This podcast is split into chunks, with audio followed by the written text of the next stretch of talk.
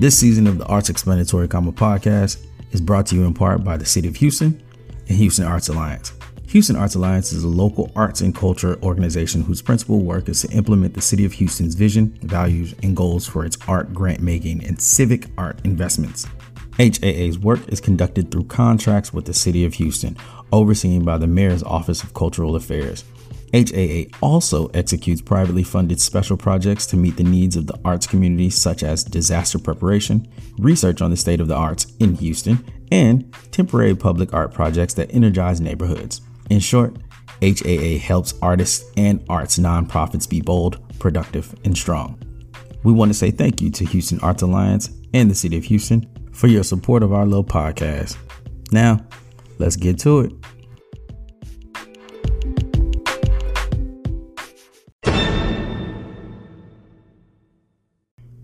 Hey, just quick heads up. This podcast may contain some adult language and adult themes. So if you got kids around, tell them earmuffs. If you're at work, put your headphones on. Just make sure you're not about to get in trouble for listening to this. Also, remember that it is all in artistic context. We're not just out here talking crazy for no reason. All the time, anyway. Um, but stay tuned.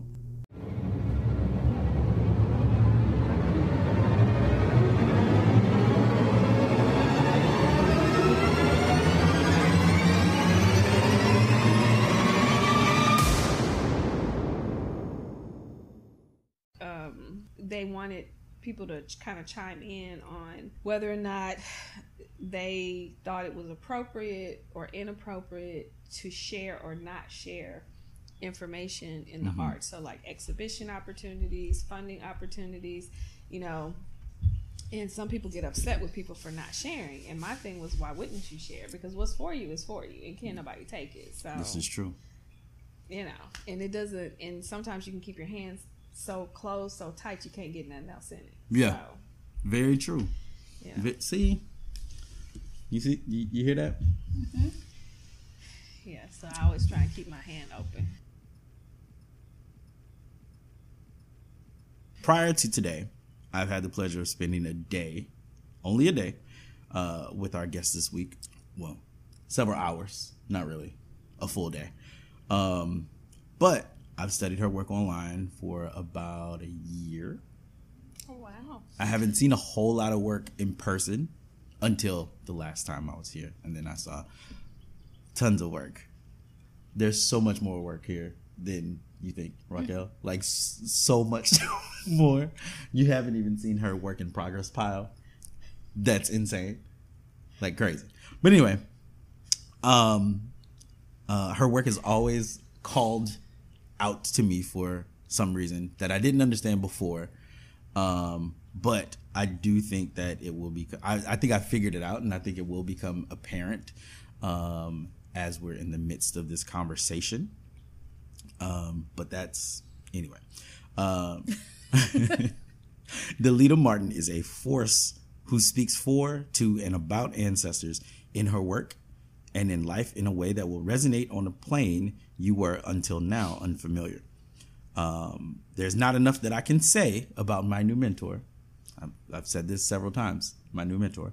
Um, so let's just prepare to receive wisdom and a lasting impression that will remain with you far beyond this moment. And welcome, Delita Martin. Welcome. Thank you. Thank you for having me. This is such an honor and a pleasure, and I'm excited. I mean, if you say so, it's more an honor and a pleasure. Yeah, I was gonna say I was like I'm gonna try so hard not to fangirl when I get there. I mean, I. So the last time we were on the way out here in the car, I text Rabéa and I was like, "Yo, I'm right now on my way to go to your buddy's studio." And she was like, "Who?" I was like, "Delita." She was like, "Oh my god, Yes. tell my friend hi."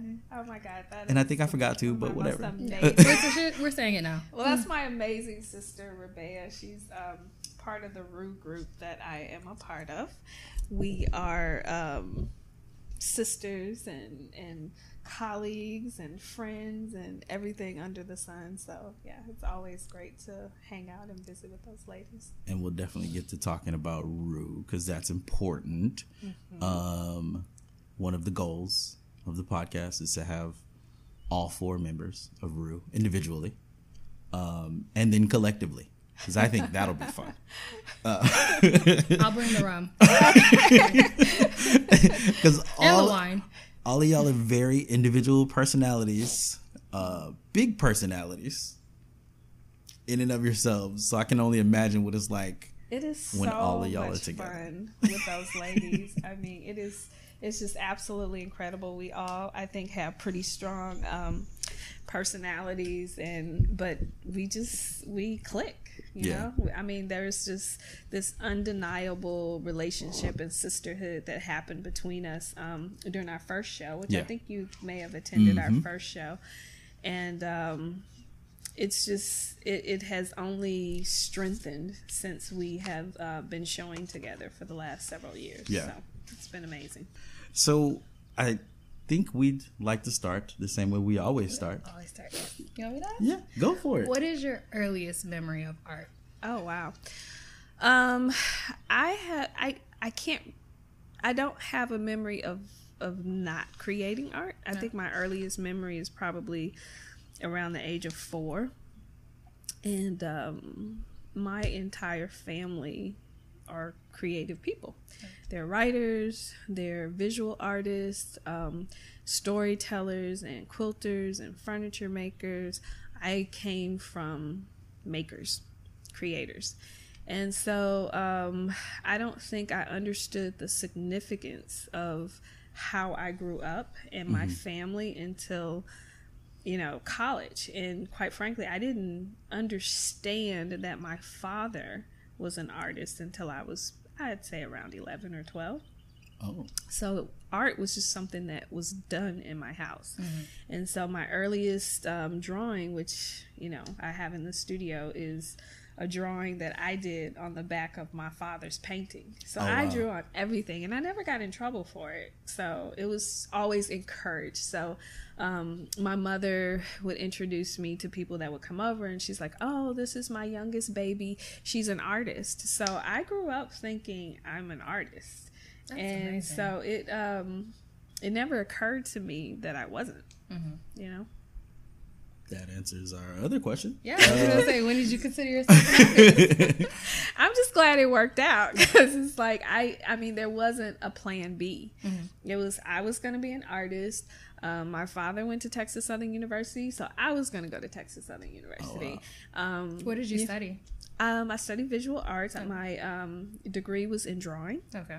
that was my concentration area and so it was just it was never a second thought um, and there were little things that happened um, as i grew up and, you know along my life that happened that just kind of reaffirmed that for me Yeah. that just kind of was like okay you're definitely on the right path and um, so it was just never it was never a second thought Well, I mean, as the patriarch of the Marcellus clan likes to say, and he told all he told his boys this all the time: if you have a fallback, you're gonna fall back. yeah, yeah that makes perfect sense I didn't learn that until later in life, uh-huh. so I deviated a lot. Like I knew I wanted to make art in the seventh grade, wow and Yeah. bad experience at TSU, as a matter of fact, pushed me away from art for eight years. But that and oh well, you know, art's not a real job. You, it's a hobby. da, da, da. All that like Ah, that so. conversation I- well, it was really interesting because my parents never never said that. You know, they Yeah. were always very encouraging. My siblings, um, my aunts, my uncles, everyone was very, very encouraging. You know, for me to go to art school, for me to be an artist, Yeah. and so, um, and it was really interesting because I don't think anyone really understood um, necessarily how to make it a career or turn it into Yeah. this financial um, job because there is there's definitely art and then there's the business side of art. Yeah, and that's a really really tough tough tough area of the arts but it's a necessary part Yeah. of art. And so there wasn't any early training in that. It was something that i had to figure out along the way. But um, i think when you you know i've always been encouraged to pursue the arts and encouraged to figure it out Mm. if you know turning to the left doesn't work then you turn to the right and if that doesn't work then fall back a couple of steps and just figure it out yeah. and that's what i've always done when do you feel like that clicked? Because I feel like so many artists that we talk to and artists that I have relationships with, Mm-hmm. we talk about it to this day. And I mean, these are people that are in their fifties and sixties. Like, man, I'm still trying to figure this shit out. Um, it has always been there. It has. It's never not been there. I mean, literally, as a five year old, hearing someone say, "This is my baby," she's an artist. I mean, you grow up thinking, "I'm Yeah. an artist," and you. I mean, you know, it was just instilled in me to figure it out yeah, to figure out how to do whatever it is that you want to do. And I try and encourage my son to. I mean, I think my son came to me and said, "Hey, I want to be Superman," and I'm like, "Okay, well, what does that look like for you? Yeah. I mean, do I need to get the cape? What what what you need?" You know, Yeah. and we need to figure out how to tailor whatever it is to whatever it is that you want to do. So my thing is making the impossible possible. That's one of my rules. If if you say I can't do it, figure out a way. to I'm gonna do it. figure out a way Yeah. to do it or get really, really close. Yeah, So, um, so yeah, that was something that I just grew up with. So when did you start charging for your art? I think I saw- no, I always, when I think it's a fair question is that if you've always No, been an artist, when did you make the transition to my art as a business or career? I sold my first piece of art in the tenth grade. Okay. Um, my science teacher bought it for seventy six dollars. Wow. And it was such a, a random. Um, it was so random because she asked me for the price and um. It, I was like I said, I was in the tenth grade. My science teacher bought it. I sold two pieces. I sold one piece for ten dollars, and one piece for seventy six dollars. And um, So the person who got the ten dollar one really made a they're about they're, they got a return on their investment. very exactly. Immediately. So um, yeah, so I was really excited to um, make that my first sale, and to sit there and just let that soak in was really amazing. But the price, like you said, was so random. it was really random because I, you know, I had no idea. You know what I was doing, but it Yeah. felt really good. So I Yeah. knew, yeah, this is it. That kind of thing. That's so interesting because for me, it's a perspective thing, right? Because I sold my first piece at, I think I was in like the sixth or seventh grade. But to me, because of how I grew up and where I grew up, it was a hustle.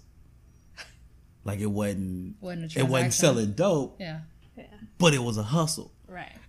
So I never thought of it as, oh, I sold an art piece. I was like, You know, motherfucker bought this shit? Cool. Like So like you get a lick.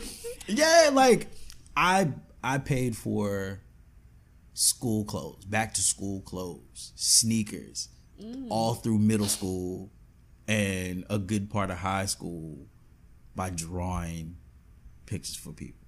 that's awesome. You know what I'm saying? And never once did I think about it like, oh, look at me out here selling artwork. Like, nah, I was out here. Yeah, I remember being in kindergarten and um, we had this coloring sheet, and it was a farmhouse, a barn actually, with a tree and a fence on a hill. And um, I was trying to blend crayons, blend the colors, crayon colors. I know, right? and my teacher said, Hey everyone, Delita is using such wonderful colors. You should look at her work to get an idea of maybe some of the colors you should you should use. And I remember my classmates lining up and walking by my desk looking at my work and I was like, "Whoa, this is it." And I was in kindergarten. And so that feeling Yeah. was like really that was like one of my earliest moments when when art felt good, when Yeah. it felt right. Like, okay, yeah, I, I am an artist. I can really do this. Yeah. You know? And so um that was that's you know one of my earliest memories Yeah. of really that moment when I'm like, okay, I am an artist. How do you think that support, that lifelong support of your work has benefited or influenced your work at all? Um, any? It's an it's it's been a benefit because um, it has put me in the mindset of keep it moving, keep it going, keep creating, never stop creating, never doubt yourself. You know, there are going to be moments when you question, when there's question, you're not questioning your work, but there are questions in your work. Yeah. There's questions in your process. And so um, it's taught me to deal with those moments and not um, get dis- discouraged and Yeah. walk away, you know, f- do that fallback thing Yeah. there's nothing to fall back on but just it, it has encouraged me to continue to grow as an artist um, and it's something that i try and i guess share with other artists particularly emerging artists you know i'm highly encouraging them like yeah you can do this you Yeah. know and i've taught in the university setting and i've had students tell me you know, I don't know if I can do this. You know, my parents say this. I'm like, you can do it if you want to do it. But as artists, we have to be creative with our jobs. You know, Yeah. we don't necessarily have um, that plan like, you know, executives do or, you know, traditional in a, professions where you you go to school you do your internship you stay in this position for a year then you move they have a plan Yeah. you know? We don't have that plan but we do have creativity. So it's our job to create our jobs. Black box press was my creation. That was my baby my vision of Yeah. what my studio was going to be. And so um, i had to be creative in how my studio practice was going to be and how to turn that into a business. So Yeah. that was that was quite an adventure for me was, you know, figuring out how do I make Black Box Black Box Press Studio Delita Martin creative artist how do I turn that into a business and what does that look like for me? What does Yeah. success look like to me? So what does success look like to you? Well, success for me has been um, being able to exhibit my work, being able to um, support my family. That was really huge for me. Was being able to to help support my family in a financial sense, um, support my studio. So I set little goals for myself when I initially started. You know, um, my my my husband and my job that I had, you know, working in the corporate world and all of that was really supporting my art at that time.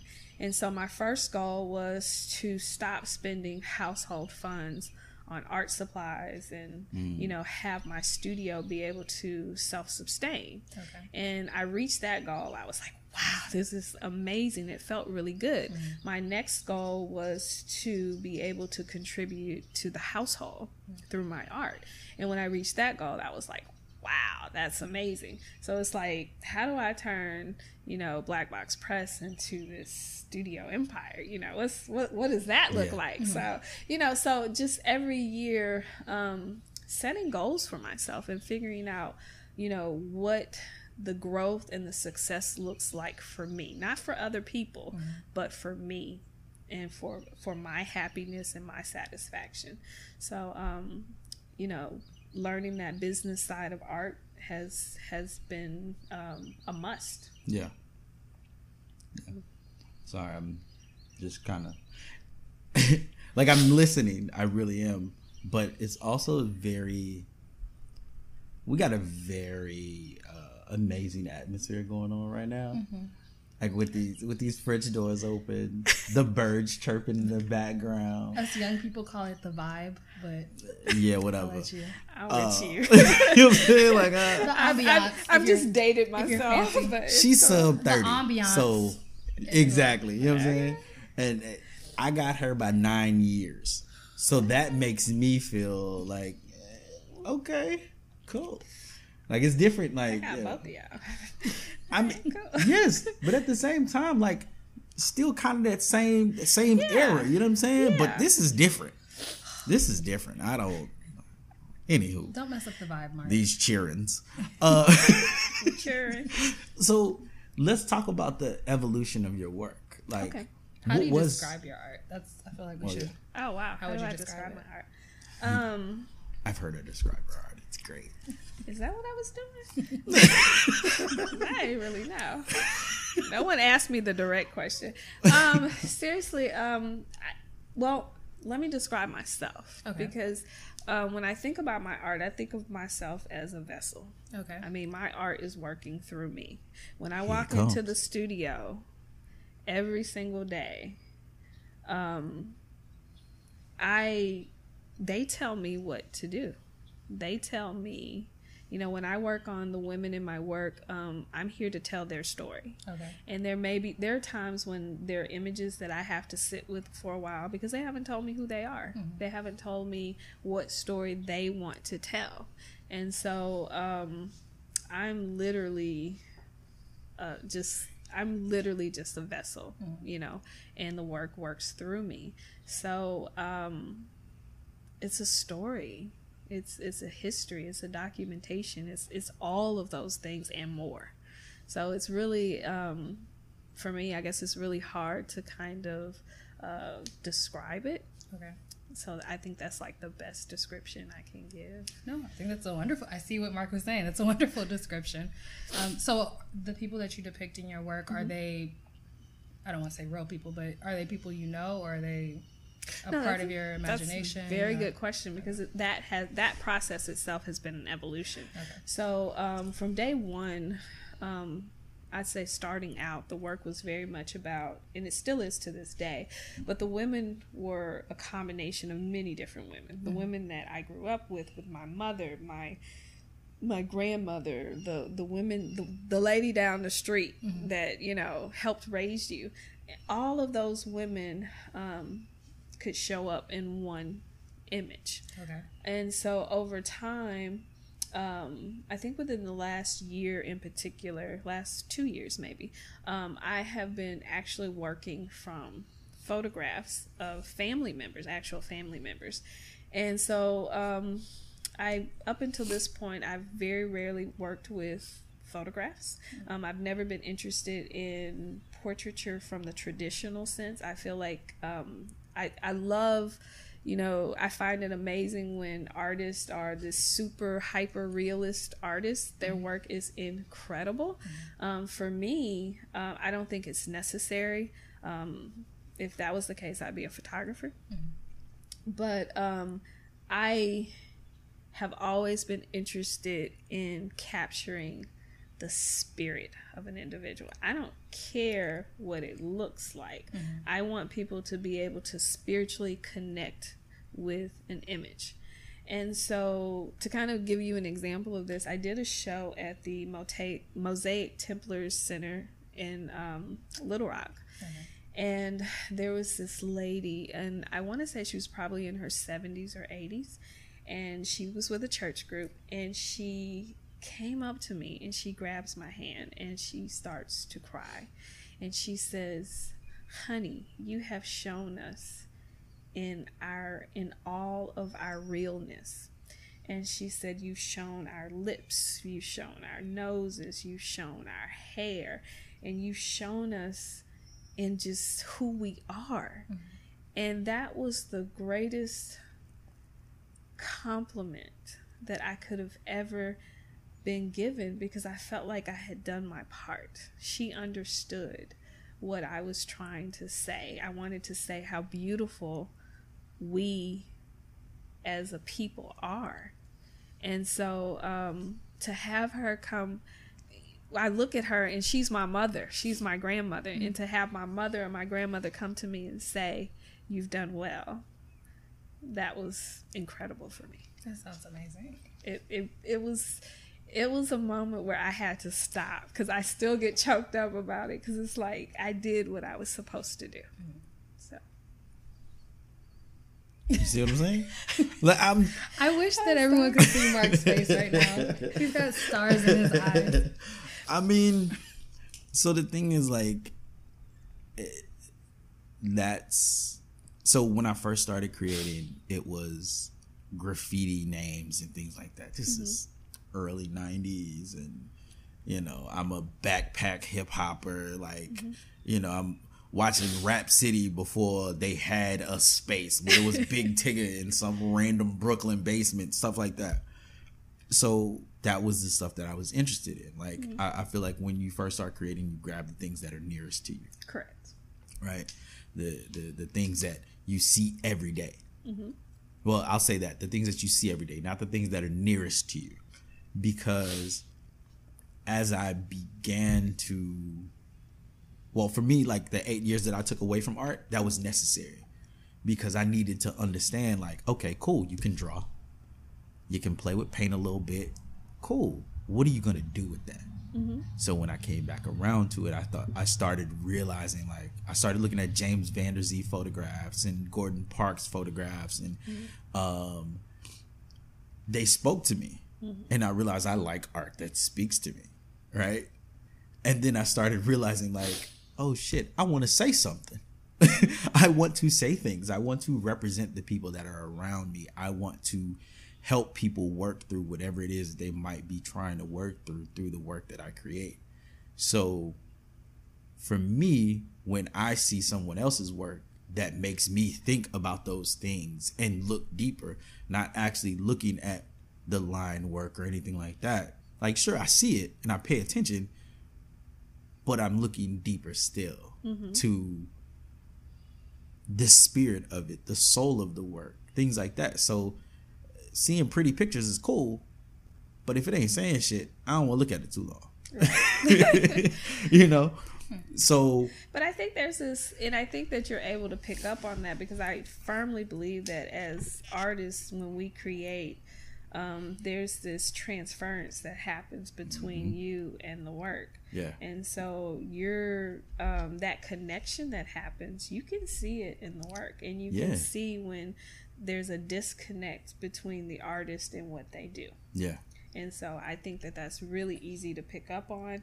Um, and so, in order to be able to have that happen in my work, it's important for me to come into the studio with no preconceived ideas. Yeah. Like, I don't know what I'm going to do when I walk in here. People are like, So, do you have a sketchbook? I'm like, Nope. I go straight to the paper, and I and I and I and I'm hesitant to say that because I've I've told all my students all the years I was You need you, a you need a sketchbook, and, but I I don't do a sketchbook. I go straight to the actual work. I, it goes from my head to the work, and um, it's just necessary to come in and be a clean slate to be open which is why I meditate first thing when I come into the studio is so that I can be open enough to receive what I'm supposed to receive Yeah.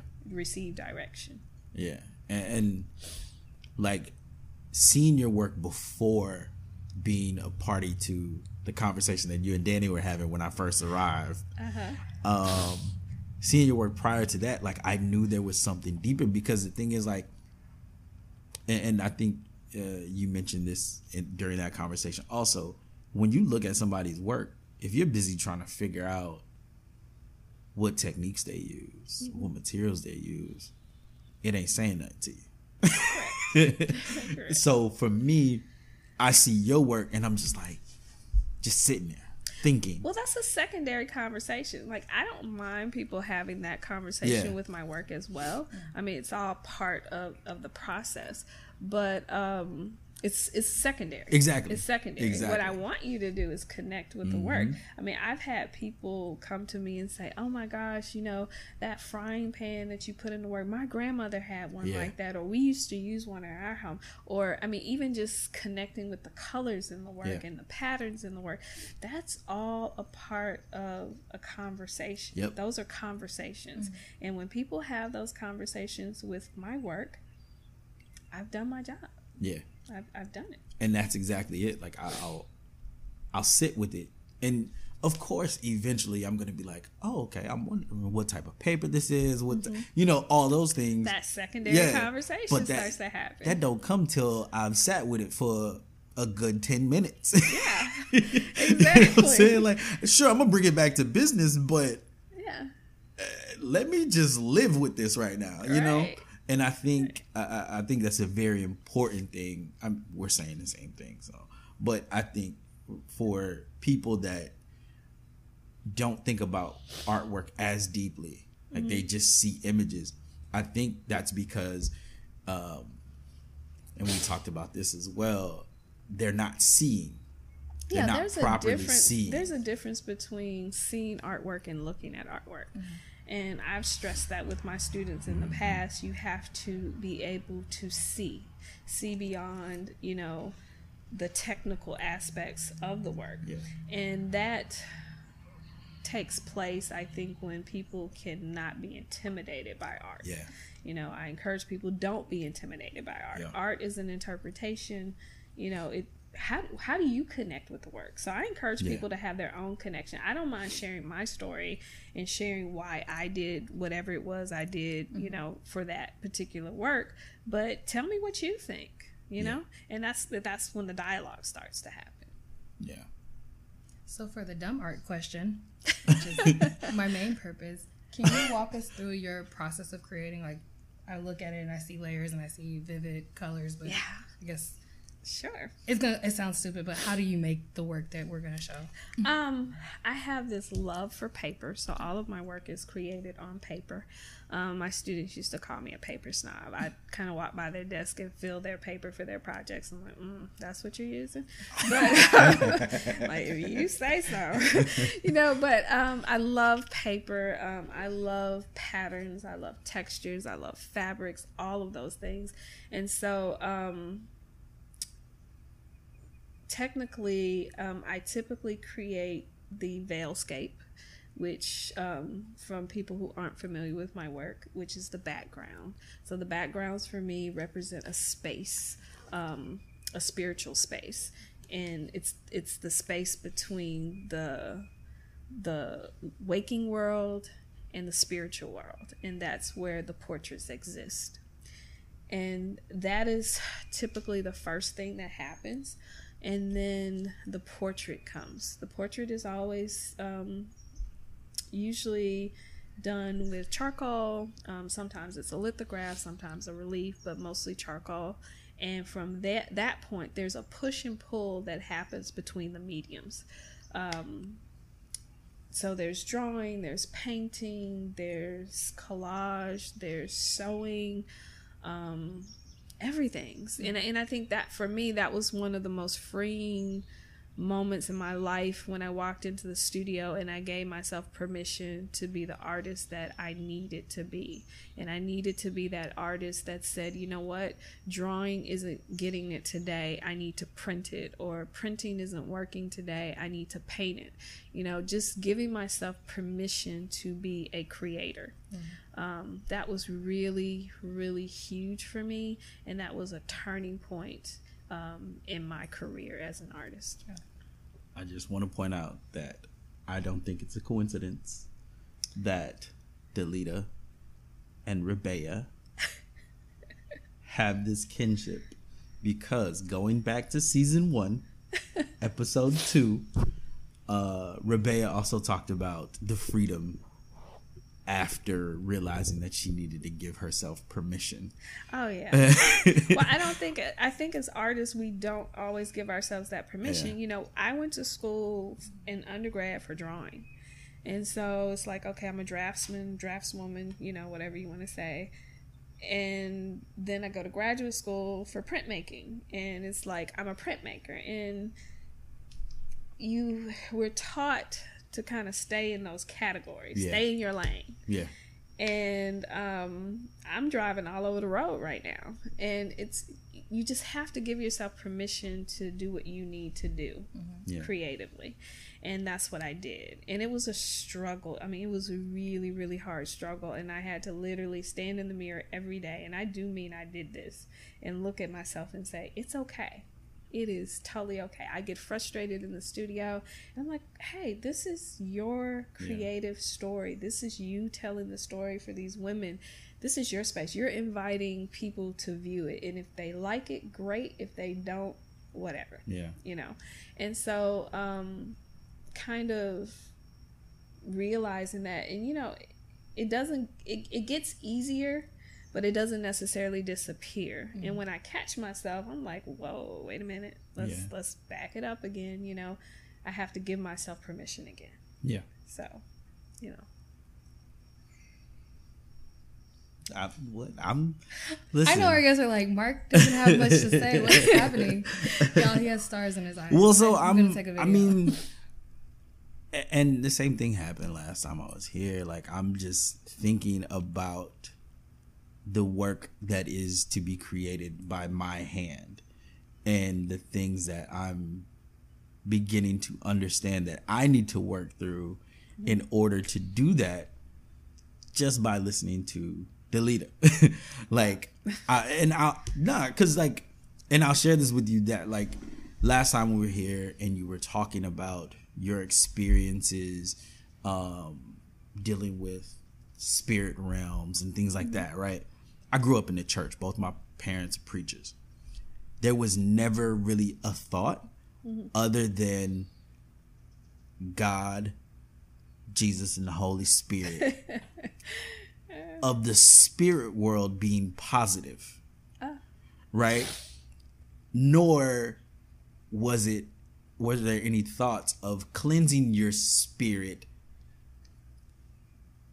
respective of the way the church does it right? Holy water praying in tongues and all that right? Like there's mm-hmm. no no thought of that. Mm-hmm.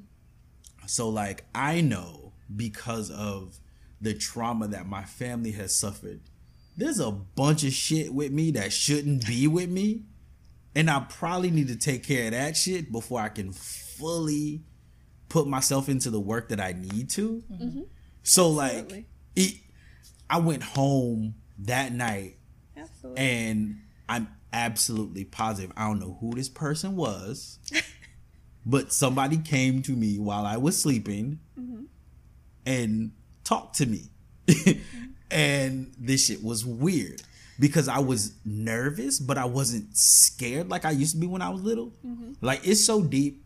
When my family is so deep, I used to wake up and my parents would be like at the store or next door at the church, and I'd be scared that the rapture happened and I didn't get taken. You know what I'm saying? like, so think about that. Like, I've seen exorcisms and all that shit. Like, it's only been told to me this shit is negative. Unless it's Jesus, you know, it's negative. um, So, but you know, it, it's you know, as not just as artists because it should go beyond just being an artist, but Yeah.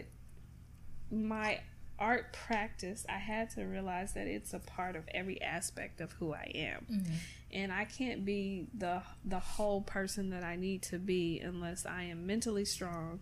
I am physically strong and I am spiritually strong yeah. and you have to take care of yourself in all of those areas and so um, this is like i said this is su- it's been such a growth process you know?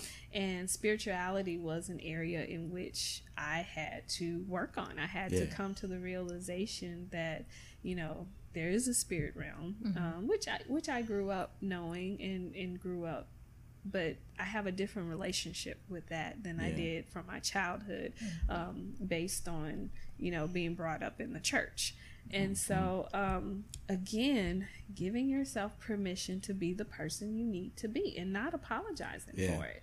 And so, you know, I, my family doesn't necessarily agree with, you know, my practices or my thought process, but I'm okay with that. And I'm like, y'all should probably be okay with that too, because I'm not changing. Yeah. you know, I'm good. And, but I, but I needed to be who I needed to be. And Yeah. so I'm not, you know, I, I was very timid about it at first, Yeah. um, first approach. And, um, when I, you know, when I made the changes in the areas of my life that I needed to, I saw a reflection of it in my work, you know. Yeah. So um, it's definitely a necessary Yeah. thing, and I encourage all emerging artists or even um, mid-career practicing artists, wherever you are in your career, you know, stop every once in a while and do some self-reflection and figure out what Yeah. you need to do, what you need to have happen. Because you know, it's a growth is is um, you never stop growing. Yeah. You know? Yeah. Well, when you stop growing, you die. Like Exactly. that's the I didn't want to be so time- grim about it, but Yeah. yeah, basically, yeah. I mean, that's the only time you stop growing. You know. Um, Absolutely. And then you go on to another space. Yeah. And also to make that funny, like I don't think I don't. No, you no. don't have to make it. Funny. no, no, but it is funny. It is funny. It's a funny thing. It's a funny thing I learned that's really random. Like no matter how old you get, your nose and your ears never stop growing. So that's why you see older people with like really big ears and Mm-hmm. really big noses. Like that shit's funny to me. Like, like I did not know that. your action, your body may start It's shrinking. like thanks for sharing. yeah. yeah, your body may start shrinking and all that, know. but you're still growing because you're not dead. Okay. See, you see. There you go. I always more have to you make know. it funny. Need- Always have to make it funny. I have to do a rainbow sound effect. Well, so when did you notice the shift in your work? When did you notice that Which it was one? well? what what shifts have you noticed in your work? there you go. Um, there have been there are what I call transitional Okay. pieces that are created, and so what I do occasionally, I still do it. I would highly recommend it for other artists. Um, every so often, and it, it doesn't have to be a set time. It has to be a time that works well for you. yeah. Um, so every so often, probably every year or two, couple of years, I'll take out every piece of work that I have in the studio and I'll lay it out and I'll have a conversation with myself. And it's like a self reflection, um, critique, self critique. And I, I'm looking at the work and I'm like, what is the common relationship between these pieces? Once I figure that out, I'm like, why? And then it's like, well, what am I trying to say? And then you have a better grasp as to what you need to be doing. And so every so often, when you lay all this work out, there's going to be one piece, particularly if you put it in like this somewhat chronological order, there's going to be this one piece that's a transitional piece. Mm-hmm. Like you have all this work that's consistent from here to here. And then there's this wow piece. And you're like, whoa, where did that come from? That's like totally random. Well, it's not random, but there's a growth that happened there. So it's up to you to look at that piece and figure out what that looks like. So, so those happen all the time for me. Do you work thematically? No. Well, yes and no. I work in series, and it's really kind of a long going series. So right now, the conversation, well, my first conversation, or what I consider my first conversation, was about identity, the reconstruction of identity Okay. of Black women. Okay. That grew into um, a physical identity, that grew into identity of place, that grew into spiritual identity, which Yeah. is where I am now. Um, so each body of work is a conversation or um, uh, of the previous body of work. So Okay. there's this continual rolling conversation. So it's kind of like having a mature conversation and you wanting that conversation to grow and to expand and to reach other areas and Okay. so that's what happens in Yeah. my work so right now i'm still talking about identity but i'm talking about spiritual identity how do we identify ourselves as a spiritual other and what does that visually look like to me the artist Okay. Hmm. Well, no, I'm just uh, again. I'm you know, learning. there's all different types of identity. You know, what is your mental identity? What is your spiritual identity? What you know, how do you marry into the spaces Yeah. that you're in? You know, Yeah. and so when you look at my work and you see the figure or the portrait, um, there's this push and pull between the veilscape or that pattern that happens in the work. That's how the we marry into the spaces that we're in. Some areas fight, and some areas just blend together real Yeah. easy, and that's life. That's life within itself. Yeah. Yeah. I asked that question because uh, that's another area in which I have to give myself permission because the thought is, oh, you have to work in these themes, you have to work thematically and all this shit. But then I, I, mean, realize, it may be that you're in the middle of working, um, and I don't even like to really call them themes. I like to call them conversations or, you know, perspectives or, you know, all these other things. And it may be that you're talking about one thing right now and something else comes up and you change conversations and you come back to that Yeah. conversation and then you look up and you figure out how these conversations are linked yeah, so i mean there's so much that could be done with that yeah, yeah, yeah. yeah. No, no, no. That, I mean, and that's the thing. Like, so just thinking about my own work because I one of the reasons that the podcast was started is because like I need to share good energy. I need to, you know, artists know this like that good energy that you get from sitting down and talking to someone who may know a little bit more than you or is just looking at the work differently than you. Mm-hmm. Like that helps you when you go back oh, into absolutely. the studio, right? So for me, and I know I've heard from listeners that you know listening to the podcast helps them kind of figure out where they're going within their own work. Mm-hmm. And right now, I find myself. I think I told you about the all my niggas is saints, mm-hmm.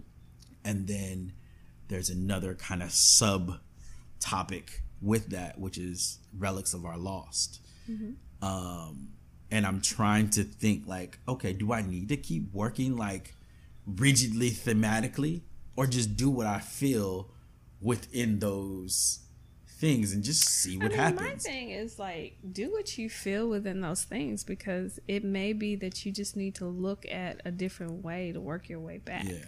Um, again, that's the whole thing yeah. of working intuitively uh-huh. is that um, you know you start off in a conversation you know, you start off talking to your girlfriend about your this outfit you wearing, mm-hmm. and then next thing you know, you're talking about you know a career and something. You know, yeah. just conversations yeah. evolve. Yeah. I mean, just allow room for the conversation to evolve, and you can sit back and look at it and be like, oh, like I I pulled out work the other day. I think I posted up my um some abstract pieces online, and just looking at that and looking at the current work and seeing how um, texture has evolved, how the yeah. you know the use of color was introduced, and but still holding on to those same elements from the abstract yeah. work that I, I mean that's that was a conversation that was like 2006. Yeah, you know, but you can see where they're related yeah. today. And I don't I don't think for myself and other artists that aren't at the level where they want to be. Mm-hmm. I think sometimes that block happens because we're trying to work so rigidly thematically. When I stopped, first of all, that you know, it's I'm glad you brought that up. Um, I had to figure out that so I had a path, sort of a path, yeah. and it was totally my process made up, but it helped me. Uh, number one, I decided what type of artist I wanted to be. Mm. And within that, I had to be okay with it. Not you, not you, yeah. not the teacher, not this person over here. I had to be the artist that I wanted to be, and I had to be okay with it. Next step was deciding what does success look like for you? Yeah. How do you envision yourself being successful as this particular type of artist? Third step was how do you get there? What artist do you know has reached the gold or you envision, you know, that that is doing what you want to do? What was their path? Yeah. And you research the hell out of them. Who were they? Where have they exhibited? Um, what schools did they go to? What was their major? Who they hanging out with? Because obviously I'm hanging out with the wrong people because I'm not showing in the same place that you're yeah. showing at. Mm-hmm. But I mean, just just really doing your research, looking at their work. Um, I heard Kerry James Marshall um, speak at this um, event here in Houston, and he was talking about, you know, he had a choice where he could recreate the images that he saw in the museum, you know, the historically white images and just put the black figure in them or he could figure out why did these pieces get into the museum what was their real importance and then take that formula and apply it to his work mm. in order mm. to uh, encompass the people or or he could be able to put the work into the museums that he wanted to see yeah. and that others should be seeing so it's, it's that same mm. you know process and that was my path to you know what I call success. Yeah. You know, for me. Yeah. What's been one of your most difficult experiences in your art career? that you are willing to share? Oh, difficult. Exp- I mean, the whole thing is different. Well, you know what? Um, I think the business side of art has been really, really difficult. Um, it's you know when you're an artist and you decide that you're going to go into business for yourself, you know, because that's basically what you're doing when Yeah. you're, you're like, I'm an artist, I'm going to live, work, support myself as an artist. Well, there's that business side of it. So you're the artist, you're the CEO, you're the CFO, you're the you're the chick in the mailroom. You are, you know, the receptionist at the front. You are all of these things, and you wear all of these hats, Yeah. and that's a really huge, huge, huge job. So um, it's been difficult from that standpoint because again, there's no formula. It works different for every artist. You know that part being successful. You know, working out. It, it's different for every artist. Yeah. Um, then the aspect of building a team. You know, you get to a point in your career where you're hiring assistants and you're bringing people in to help you. And then you get into the whole issue of not being controlling, like, I need to let some stuff go. Yeah. You know, how do I do so? So that running art as a business, I think, has been difficult. Um, you know, but it's it's doable. Um, it's it's a lot. Yeah. How do you feel like you've figured that part out? No. No. Uh, you know what? I'm not gonna say I, I haven't figured it out. Um, it's such a, an evolving process. Yeah. Um, I'm figuring it out. Um, I'm learning every single day. So, you know, i I'm learning. Well, I've learned how to price my work. Um, I'm learning how to market my work. I'm Yeah. learning how to build relationships with galleries, um, collectors, um, contracts. Um, you know, setting standards for yourself in that you're not taken advantage of in the in this crazy rat race world Yeah. you know so um it's a constant evolution and again there's no hard fast rules so you're always going to be learning um about that and and building on the experiences that you've already Are you up. learning um, through trial and error, or do you have like specific resources that? Um, Yeah, I have resources in that, you know, I have friends that I can call. I have friends that are curators that I can call up and be like, "Hey, you know, what should I expect from this museum? What what are my expectations? Do I need to taper them? Do I need to, you know, ask for more? What do I need to do?" So I always have those resources, and I think people have resources. Yeah. You know, I hope I'm a resource to other people, um, but I'm still I'm still learning. I'm still building off of that. Okay. But I do have resources. I have friends, you know, and there's the internet and Yeah. Yeah. you know all kinds of things. So Okay. So this is kind of switching gears a little bit, Mm-hmm. but we always kind of ask these questions because I never know which gear he's about to Oh. switch. you're just along for the ride, right? no, no, no, no, nothing crazy, nothing crazy. How has your womanness or your blackness Mm-hmm. affected your performance in the art world, art market? Navigating it. Yeah. Um. Wow, that's a good question. That was the question I was actually getting ready to Oh, ask. really? I'm we're on the same look page. at that. It has. I'm not going to say that it doesn't have an effect because it absolutely does because it's very much a part of who I am and it informs my work. Um, I think that because I am who I am, I'm a black woman, um, you know, I'm an artist, um, all of those things are revolutionary. I am revolutionary in my body as a woman. yeah. I'm revolutionary in my body as uh, a black woman. You know, I'm an artist. You know, all of these things um, sometimes bother people, you know, and to have them all together, you know, how do you navigate a space?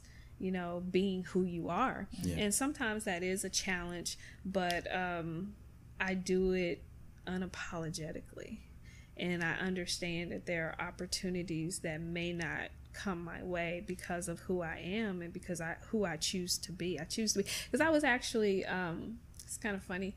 Um, I was told a couple of years ago on social media um, that my work was very beautiful. They love my work, but I probably shouldn't identify myself as an African American woman because that could be problematic. I was gonna ask you that. Is that Yeah. do you in the fine art world? Do you find that your identity has some kind of influence or blockage on? I guess how you were saying. to be honest with you, I don't pay that much attention to it. At this point, I am who I am, and when I decided to be who I was, that's the day I became an artist. Was when I said, I don't really care what you think. Yeah. You know, I mean, I don't want to sound flippant about it, and I don't want to sound like I don't care about, you know, people in general, mm-hmm. but I am so open and willing to share who I am Yeah. as an artist and as a person because it comes through my work. Mm-hmm. And I invite people, you know, to view the work, but I just may not be the artist for you. And if I'm not, that's okay. Yeah. Mm-hmm. And so at that moment, I, I can't, I mean, and it's really hard for me to say or to give you an example of a time when it Yeah. really affected me because, like I said, the moment I stopped worrying about what people thought, that's when I became an artist. Yeah. It was like, whatever. Do you only depict black women in your work? No, I've done men, um, young boys, children. Um, this is what I choose to do now. Um, I had a brilliant professor, um, my mentor to this day. Uh, he told me once, he said, if your spirit tells you to paint apples for the next year, that's what you need to do because your spirit is trying to say something. And that's what I did. I paint what I'm told, or I draw or print or whatever I'm told to do. That's what I do. Yeah. This might be the quietest Mark's ever been on Uh, the podcast. well, so and it's, it's not a bad thing. It's a it's, Yeah. it's an amazing thing. It's a It's- rare thing.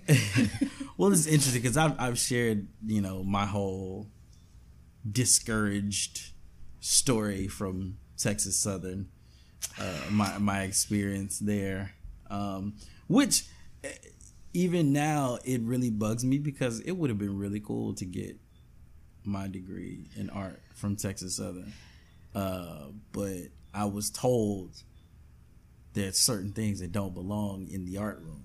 I was told graffiti doesn't belong in the art room. I was told that I was disrespecting women by following the instructions of the assignment. I want to That I was bad given. told you that. oh, I'll say his name. I it feel don't like he said me. it, his name. I know. Harvey. Johnson. Okay, that's my mentor. I was just. I Is it? I- so I knew just he was gonna- can we Yo. pause real quick because when you said that, I was like, I wonder Yep. if it's the same Yo. person. It's absolutely Because- the same person. Oh well, I I've talked. I felt I've talked very greasy about Harvey Johnson Look, you because can't talk he about my shit, daddy today. I, I, He shit That's my all daddy. over me I my actually feel freshman like we should year. my have daddy. Professor Johnson on the podcast. So you this is the cannot talk about my daddy like so that. So this is the thing. I feel like other than what we need. basketball, other than basketball, art was the only thing that I knew I was good at. Mm-hmm. I went to Texas Southern, and he raved about my technique. I be knowing. He he raved about my drawing ability, and then proceeded to shit on me and tell me. He told me graffiti didn't belong in the class in in the art room. It's not of fine art. Now, what I did was he told us to compare or use a wash basin as the beginning of a drawing and compare that to now somehow. So I did a diptych with a wash basin, row houses, clothing lines, all that on one side. On the other side, a Kenmore washer and dryer set with a little basketball in front of it, like a a basement laundry room scene. Because I'm used to what I'm the work that I've been doing. I put old school in old English letters, which didn't make sense, but whatever. And then I put new school in graffiti. Gave me a D minus on the entire project. well, if it makes you feel Like- better, I think I failed his class at least twice. Like flat out failed. And I finally took an image to him once, and he says, Miss Pinchback, I think you might pass my class this semester. I feel But- like we need to have like a, a Dr. Phil but- Oprah moment and have But Professor Johnson. I'm gonna say this in in Mr. Johnson's defense. And I don't even know if I should say this, but I probably should. He's absolutely nuts. but, but I got it. But but he made sense to me. Yeah. He made sense. He was that one professor, and still is to this day, that can talk me off the ledge. I get him, he gets me. And he didn't necessarily approve of every single thing Yeah. that I did, but um, there was a connection that he insisted that we have. And he told me something something else once that made perfect sense, and that has been my teaching philosophy when I teach other students. Yeah. So he um it was really interesting. So he had me drawing, you know, we were doing the figure and um I kept he told me he says go back and change these hands. So I said okay. So I go back to my my space and I said I I can't do this cuz I've been drawing hands like this for a really long time and he's never said anything. Let me go back and ask him now. Yeah. So I said, Mr. Johnson, why are you asking me to change these hands? I've always drawn them like this. You've never said anything. What's the problem? He says, Had I asked you to change them then, you would not have understood what I meant. You are at a point now where you understand what I need you to do. So you teach students where they are. Mm-hmm. And that's what he did for me. And so, you know, I I wasn't there. I don't know. Um, he he was hard because he was a traditionalist, and he doesn't. He he wasn't ever, not even always. He just wasn't ever open to graffiti, the Yeah. the new art thing. But I've always been a.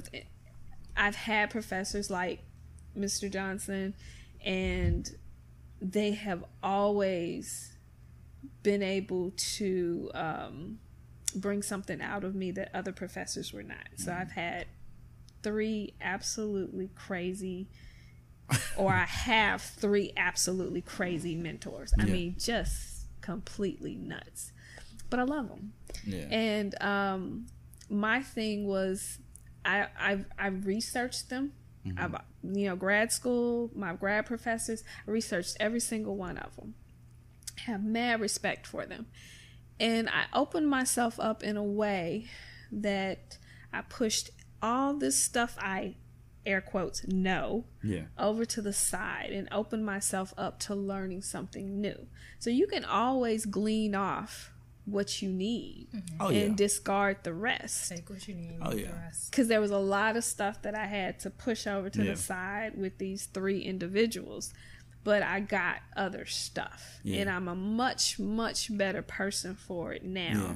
than I was. But don't think, Yeah. I mean, I hid from him all graduation week before I put my show up because I knew he was going to tell me that there was at least three or four images that I had no business putting on the wall. Yeah. So I I was hiding, like calling Professor Green out to the car to look at some work that I was about to go get framed.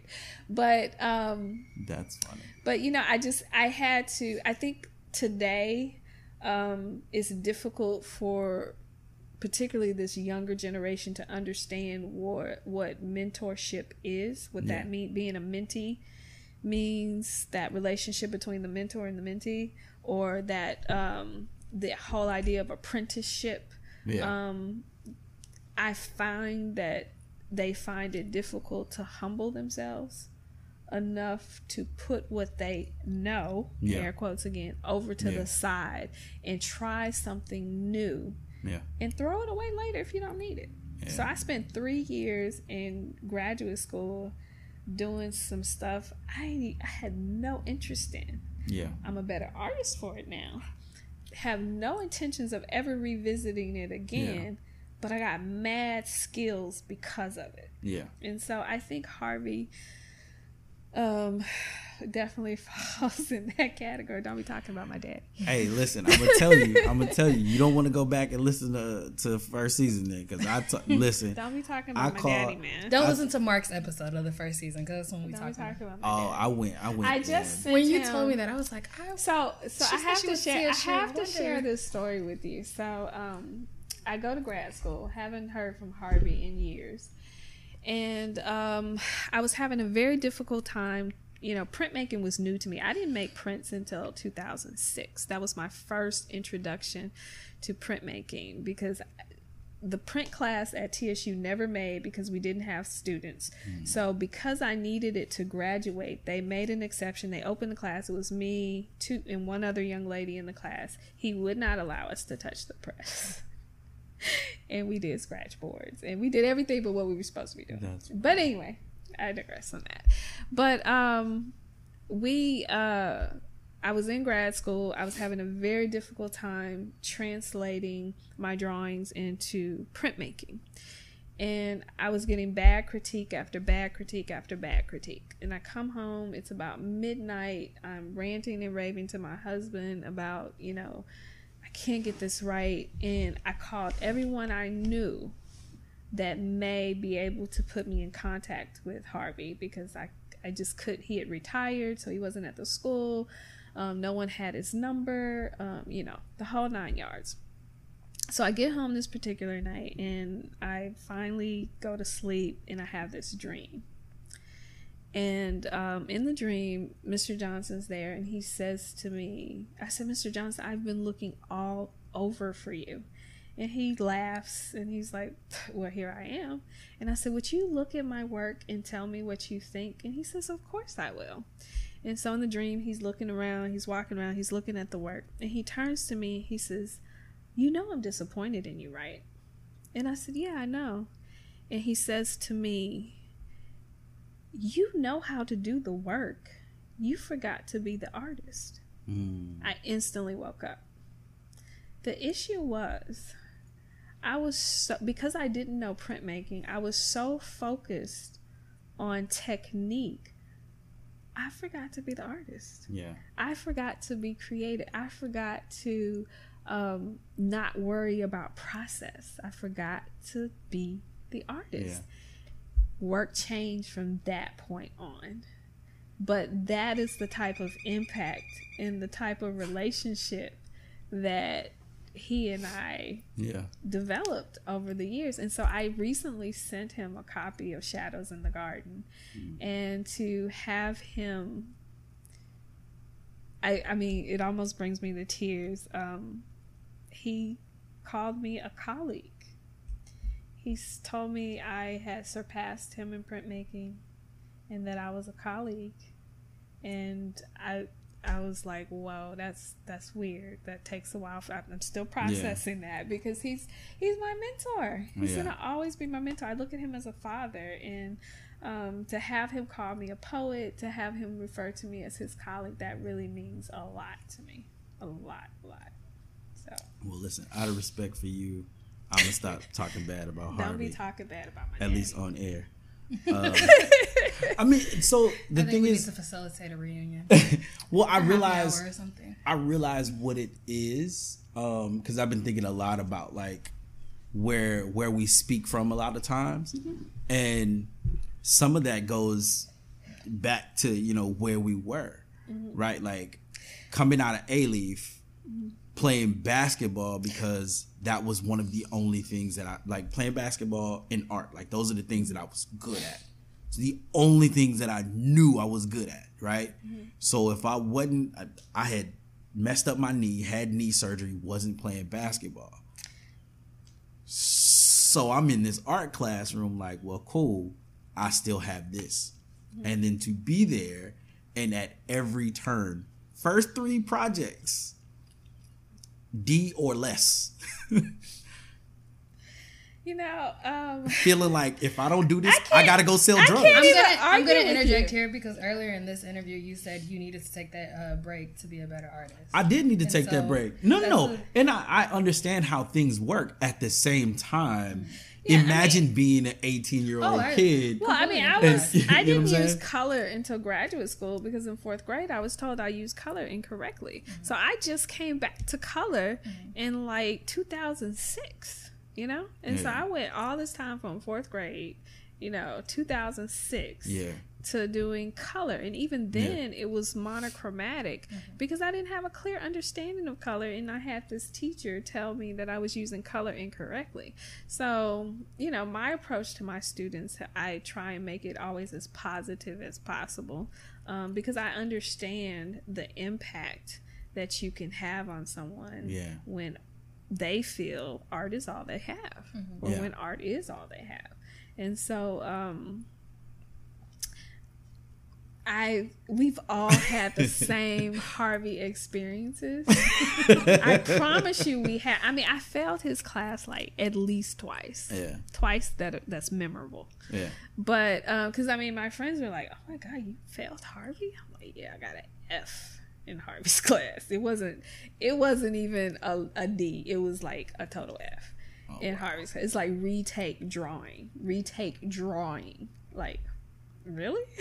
But i mean i'm a better artist for it and i appreciate it now and i understand um what he was doing. I, I have an understanding. Probably wouldn't have been my method or my way of doing it Yeah. but i get it. I get it. I get he's old school. I get he's coming Yeah. from a, a whole different place but we all have those harvey stories but everybody know not talk about my daddy.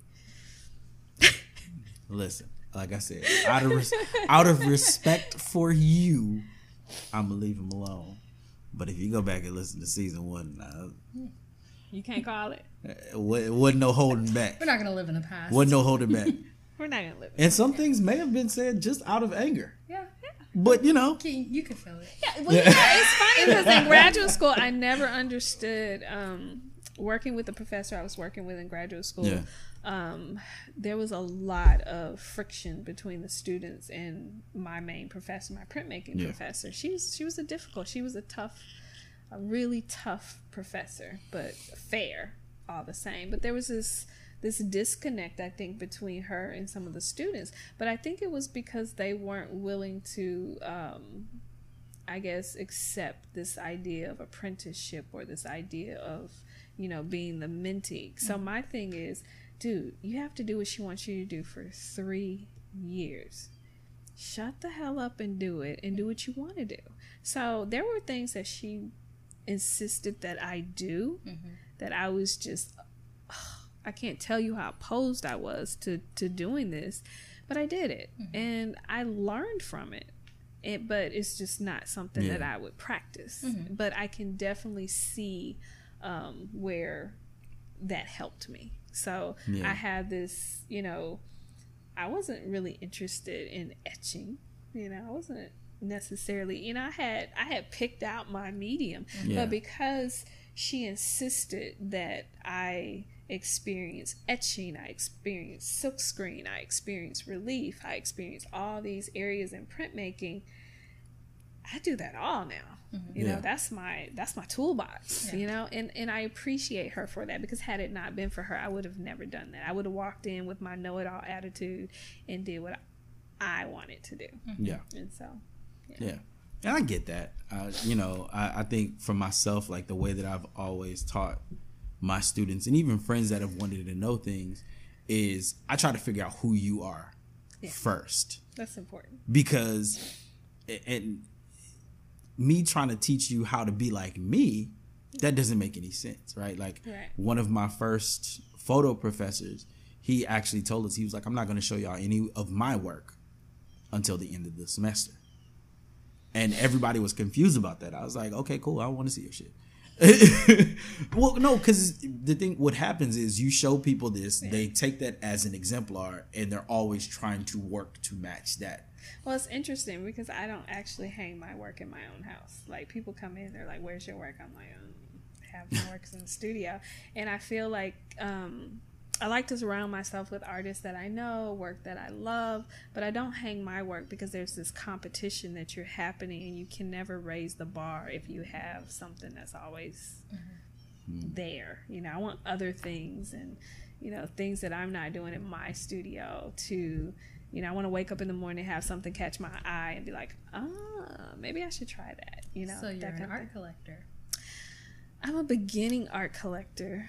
Um, now, um, I just uh, acquired a piece from Ariston Jacks, an amazing artist, printmaker I met when I first moved to Arkansas, and his amazing printmaker wife, Latoya, which I love, and um, her she's next on my list to acquire. But yeah, I'm I'm a baby collector, you know as an artist, you can't really afford to collect. So I'm a baby collector. And it's like, hey, if you have something fall on the floor you want to trade, you know, give Something you accidentally these. stepped on. Yeah, you know, that's just- okay. Just sign the print, sign sign the the footprint, you know, that kind of thing. But yeah, so I mean, I'm starting to collect because um, I understand the importance of um, documentation, of documenting this period. Because like right now, I think we're in this amazing renaissance. I think there's another renaissance that's happening. So the difference between, you know, one of the noticeable differences between the renaissance, the Harlem renaissance and the renaissance that's happening now is that we're not migrating, but social media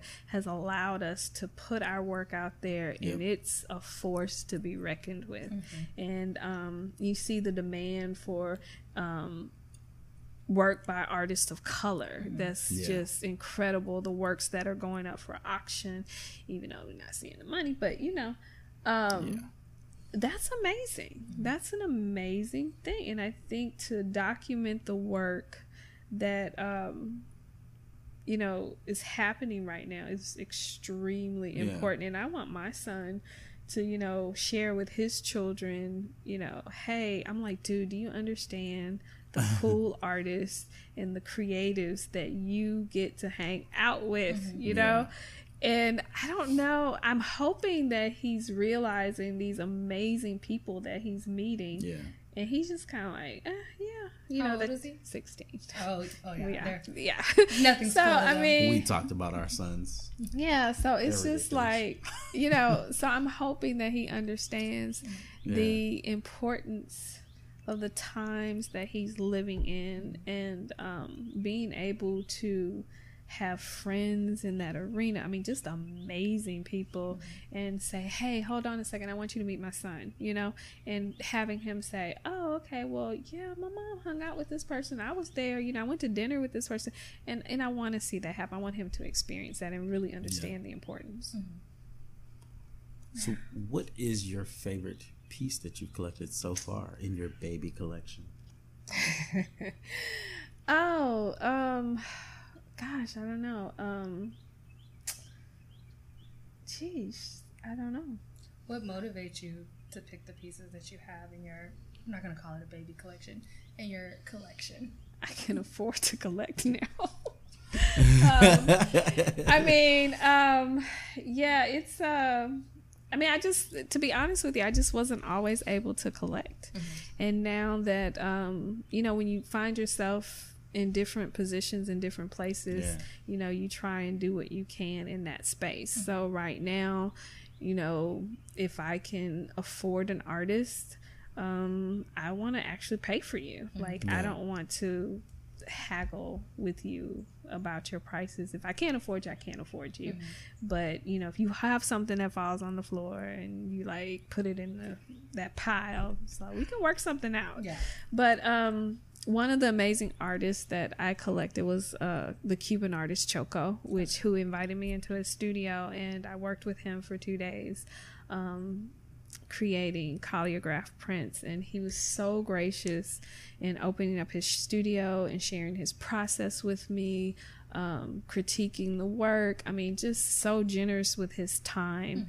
And so we acquired two pieces of his work, and it was just it's just mind blowing. They're really nice. That's They're right. really you, nice. you had an opportunity to see them. Um, yeah. So yeah, and, and there was another artist there um, who we actually purchased two pieces of his ceramics, um, and I think we we we we collected three different artists that were there. And so, um, my goal moving forward is to um, collect all my friends. So, if they're listening, hey guys, you know, I put the same message out to all our past guests. Yeah, right. Yeah. So um yeah, so um hopefully, you know, I can build up a collection that I can pass on to my son. He can pass it on to his children and and that. So I mean there's just so many amazing um just kind and general generous artists that are out there and Yeah. just just loving caring people and um I am fortunate and blessed enough to be friends with a lot of them. Yeah. That leads me to this question I've been sitting on for I want to implement into all our season two ones. Is why do you think art is necessary? Well, I'll give you two reasons. The first reason for me, um, I mean, I create art because I have to create art. I quiet those voices in my head. Um, it's it's my it's my um, responsibility to.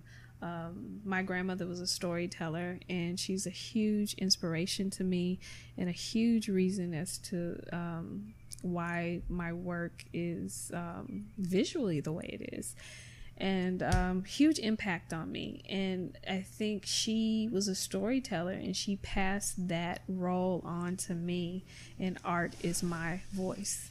And so um, that's why i create art for that but i think art is necessary because it speaks to the soul it speaks to um, the depths of who we are who we are as people who we are as individuals um, it talks to us so I think that's why art is important.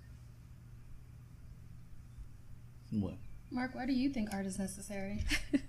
I'm just gonna co-sign that. I mean, I, I, mean, I feel the same way. I mean, it, it's so interesting because when we think about, well, first of all, I want to go back a little bit and talk about the Renaissance thing because I was thinking about that, and one of the really cool things about there being this new Renaissance now and being able to see work from all over the world on social media is that we realize exactly how related we are to the continent of Africa when we look mm-hmm. at this work. Yeah. Mm-hmm. And the the work is talking to one another, whether it's through the actual forms or through color or the background stories that created the work. Mm-hmm. Like we realize like shit, we are really the same people. This blood is thick. Like and it's it's that's a really, really beautiful thing. And I think also coming back to the why is art necessary question, it helps us close some of these gaps Yes. because we realize that I, I learned this thing in physical anthropology that I almost failed at U of H. Uh, I can never get into the anthropology classes. They're always full. So I could never take Yeah. I, I wanted to take anthropology, but it was like the class was always full. be glad you might have failed it. No, no, physical anthropology. Uh, our professor said people don't realize that as humans, we are 99% the same genetically. That 1% is what makes us different. And we're more different than people that are within our same group than people who are outside of that group. So you have more in common. It- It's a You very know, it's funny thing. because when you say people always want to say we're the same.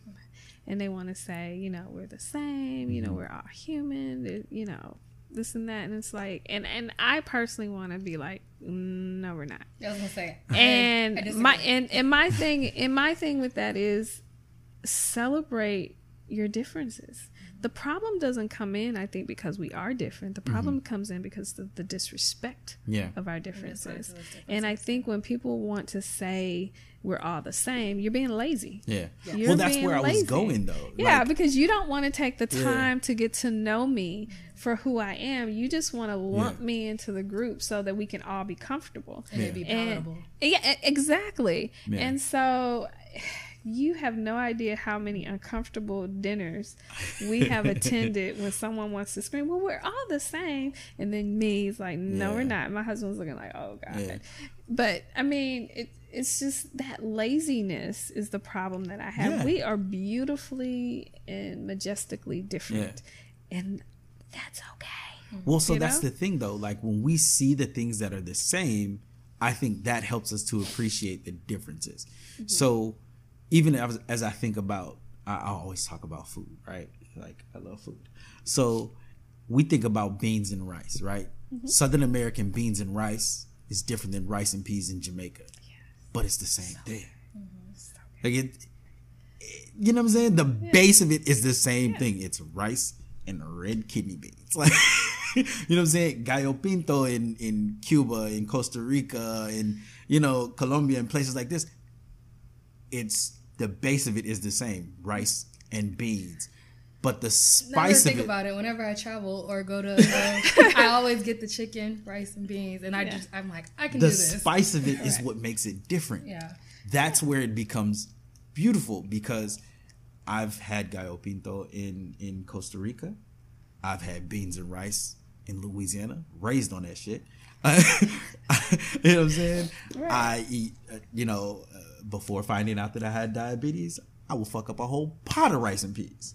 You know what I'm saying? But again, it's like people are lazy. to call it the same thing is lazy. It's that's lazy. But to understand that the bases are are similar. but there's a difference, and Yeah. have the respect for those differences, and, the, and Exactly. the whole, um, you know, just just trying to immerse yourself in an understanding of different cultures and and Yeah. um, different ways people do things or process things. Yeah. That's that's totally Yeah. different. And it's important to be specific because if I say, man, I want some rice and beans, I'm just it could be any kind of rice and beans. you know what I'm saying? It could be pork and beans exactly. with some damn brown rice or some wild rice. Yeah. That ain't what the hell I want. You know what I'm saying? Exactly. Not too good for pork and beans. you, know, you know what I'm saying? But to saying, each their own. I'm just, you know, Yeah. that's just, you know. But yeah, like I know that today I want some rice and peas Mm-hmm. with some jerk seasoning on top of that shit. You Why know what I'm you- saying? why you- like why you- I want some. you didn't bring that with you, you know that's problematic right now. we can make that happen. We cook. Mark Mark is a great cook. I'm Yeah. Like, and that, you know, the funny thing is that actually takes me into my question that I've been sitting on for a little bit that I want to Okay. ask, but I have to throw this preference, this, this preface out there for people that are like, why you ask her that? That shit's sexist. I am Mr. Mom. you know what I'm saying? Like, I'm Mr. Mom. I cook, I clean, I takes care of my Oh. damn children. You I know I'm almost finished it with a different lyric, but I'm gonna let you. You're stupid. But and and so with that, mm-hmm. I always struggle with the juggling of my relationship between me and my wife, my relationship with my son, my mm-hmm. relationship with my daughter, our familial relationship, mm-hmm. and working and getting shit done. So he's asking how is you it- not based on your gender, but based on Right. Oh, I wasn't saying that for her. Yeah. I'm sure Delita would completely understand where I'm coming Yeah. from.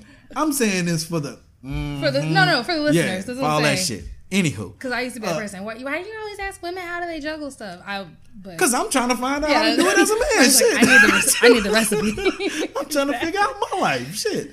But how do you juggle those things? Oh wow. Okay, so let me say this, and this is my own personal philosophy.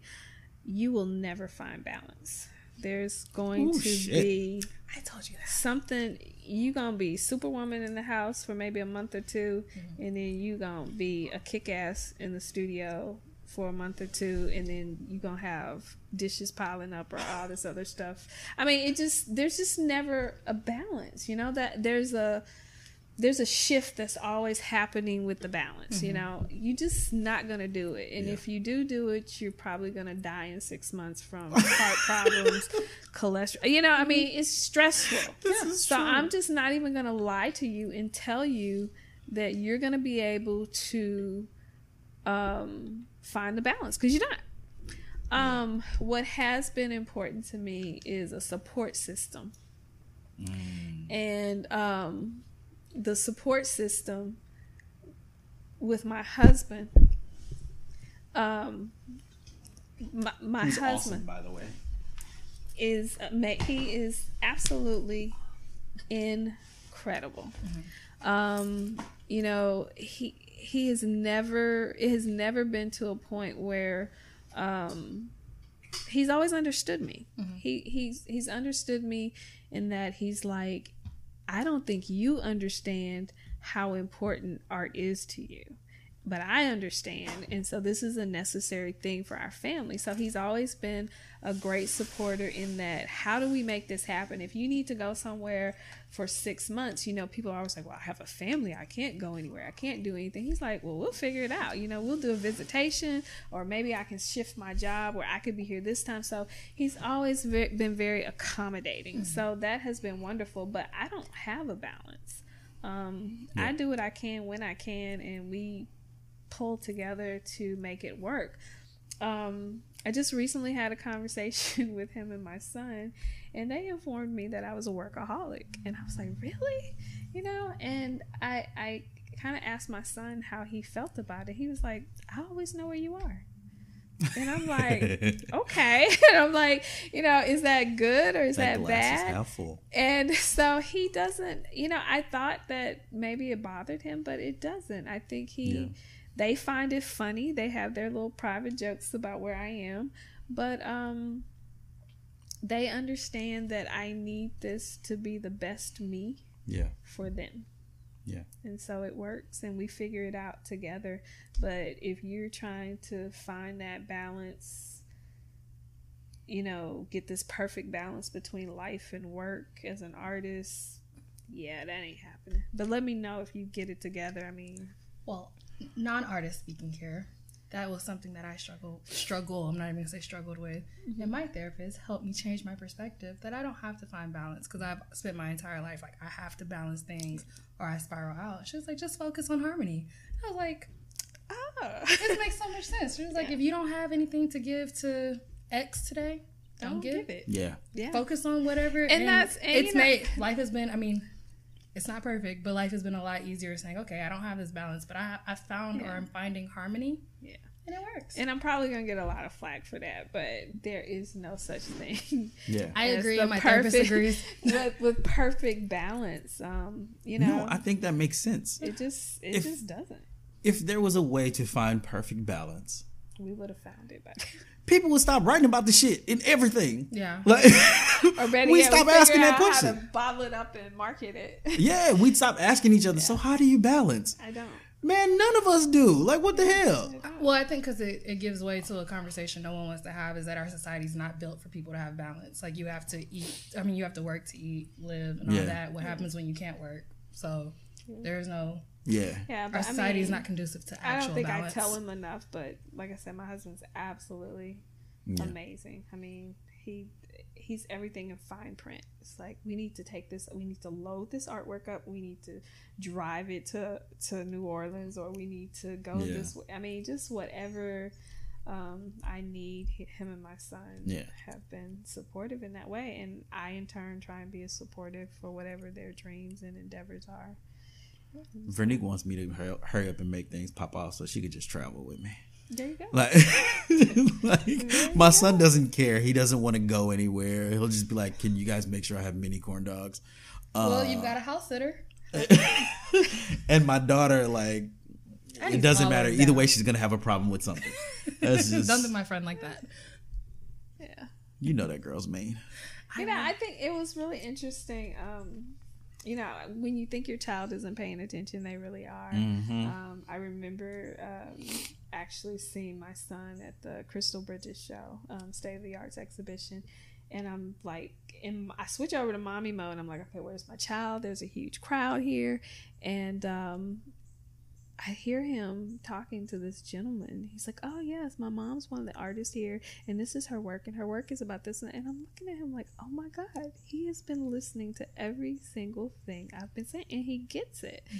And I and to see him and to hear him um, talk about me and to talk about my work, I felt the pride that he had and it just encouraged me to work even harder mm-hmm. to know that your child is proud of you yeah. and they want to you know in his words flex and it's like you know i'm flexing because that's my mama you know that yeah. kind of thing and and that always makes me feel really good because i want to set an example for him and i want him to know that you can do anything that you set your mind to mm-hmm. you yeah. know you can be any anything so it's always important yeah I think like that's one of those things that I think is good for um everyone to hear for sure, but artists because we we all struggle with that and you know we we see the, some people that seem to have their life in perfect order and they're successful and He's talking about a Facebook post. uh, like, he's talking about a really good Instagram slash Facebook post basically. that just yeah whatever Yeah. dude. I mean, you know, I, I know for myself, I'm just like, I, sometimes I look at these things, I'm like, how the hell you do that? Like, what the hell?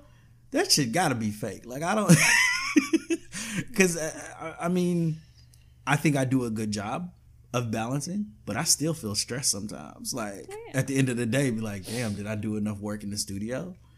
Did I do enough with you know connecting with people on my photography tip? Did I make sure I showed my son and my daughter enough love? Does my wife feel love? Does she feel attractive? Does she feel like I'm I'm doing what I need to do? Like Those are all questions that I think we all have. You Yeah. know, whether you're in the arts or not in the unless arts. Unless you don't care.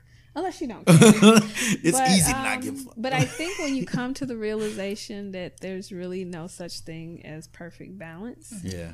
you, I think that's a good portion of the stress that you feel is like totally lifted off. And I mean, being okay with that is is extremely important. Yeah. Mm-hmm. Yeah. Because I realized like yesterday was a heavy photo day. Um, I'm actually this Monday and yesterday were heavy days for me in terms of getting things done, and today was an earlier start than usual. I didn't have my smoothie. I didn't have my run.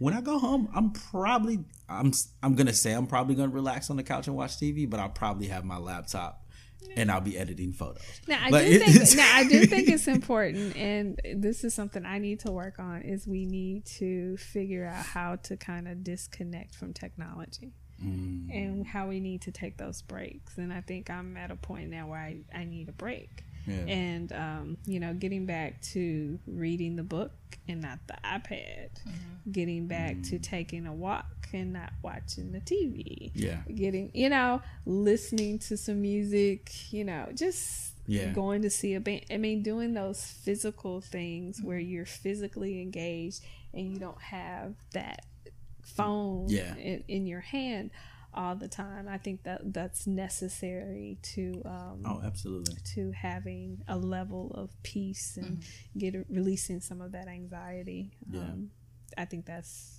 i think that's an important studio practice Yeah. element too. I mean, those days where I have to have my laptop in front of me mm-hmm. are they're cool because I'm getting things done. Mm-hmm.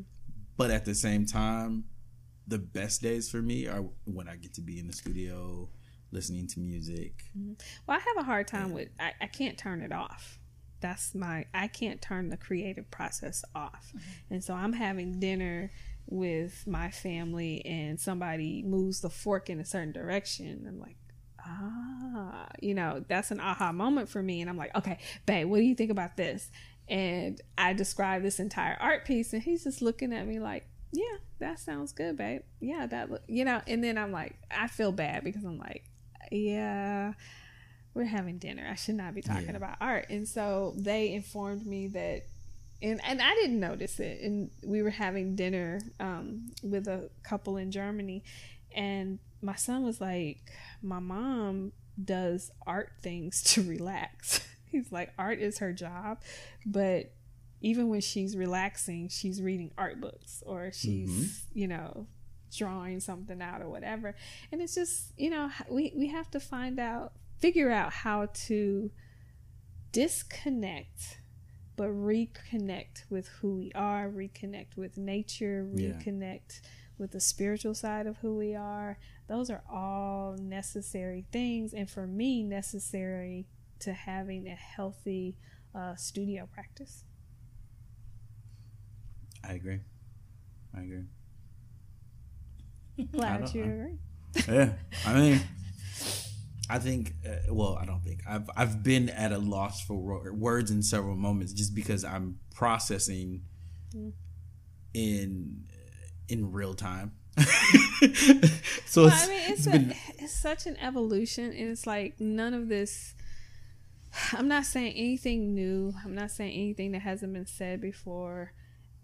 A million people gonna say this when I'm gone, but um, it's something. It's just part of the realization, part of the many realizations that yeah.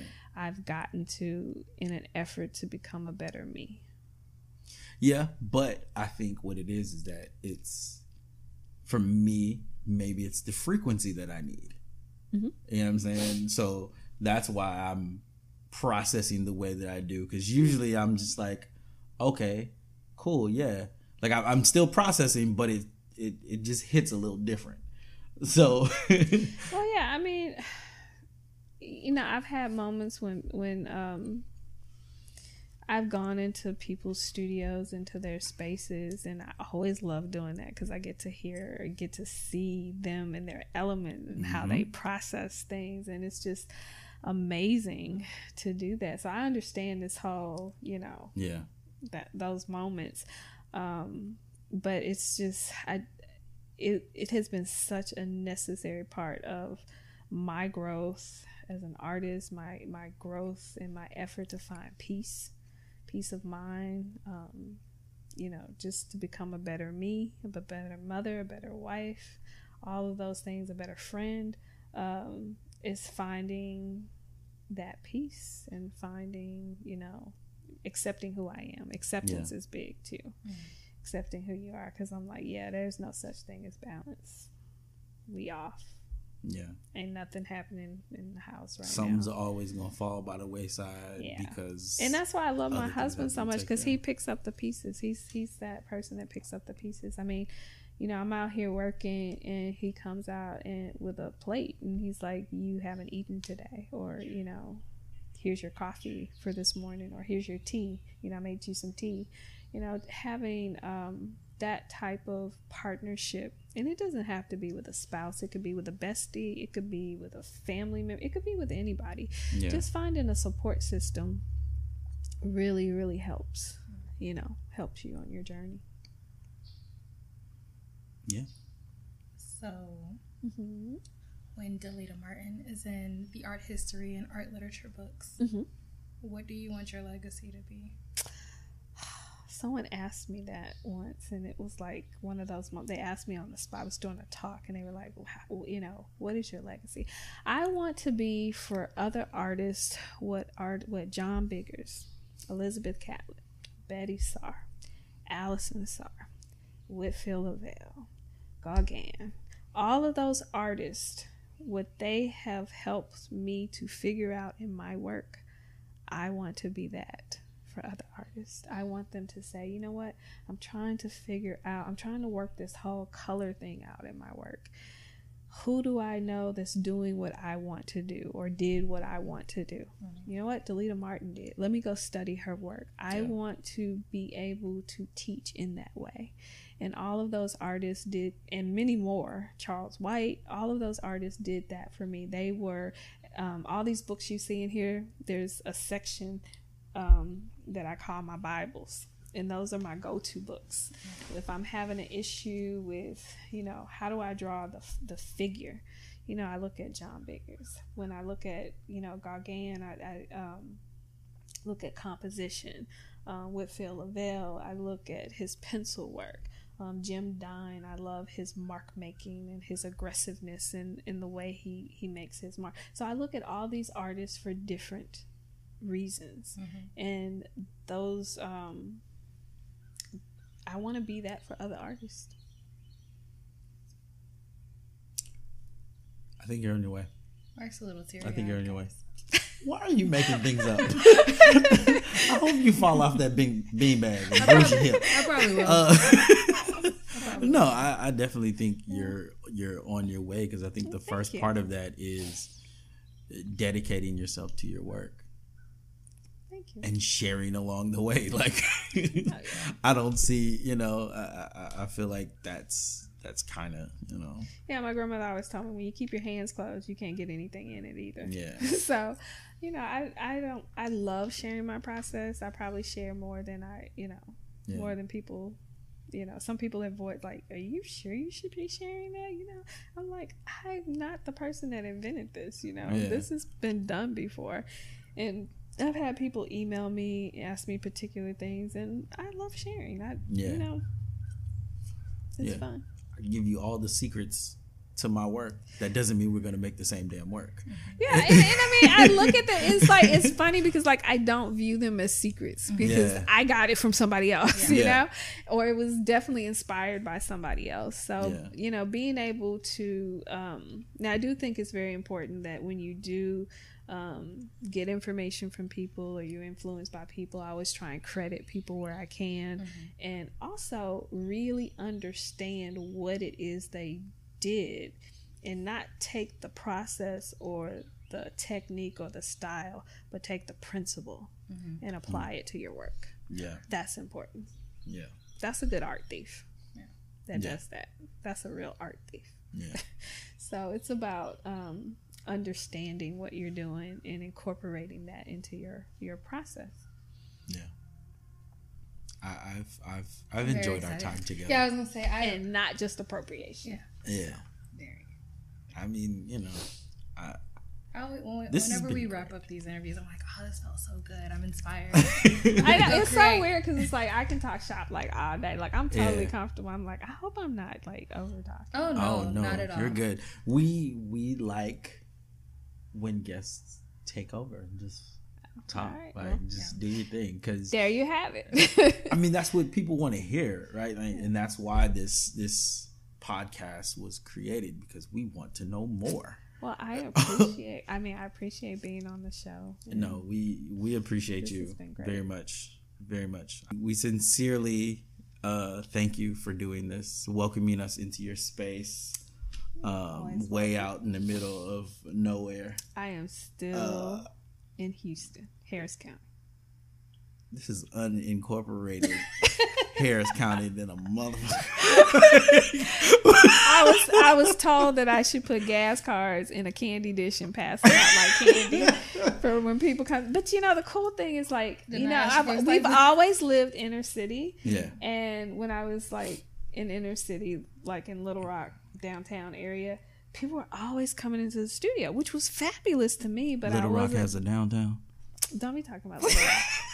I also had the That's same question. that's my that's my second. Yes, Is Okay. it like one street, like a main street that just drives through it? That's called Main Street. you know what? Oh, I'm right. You Okay. guys need to. No, you're not.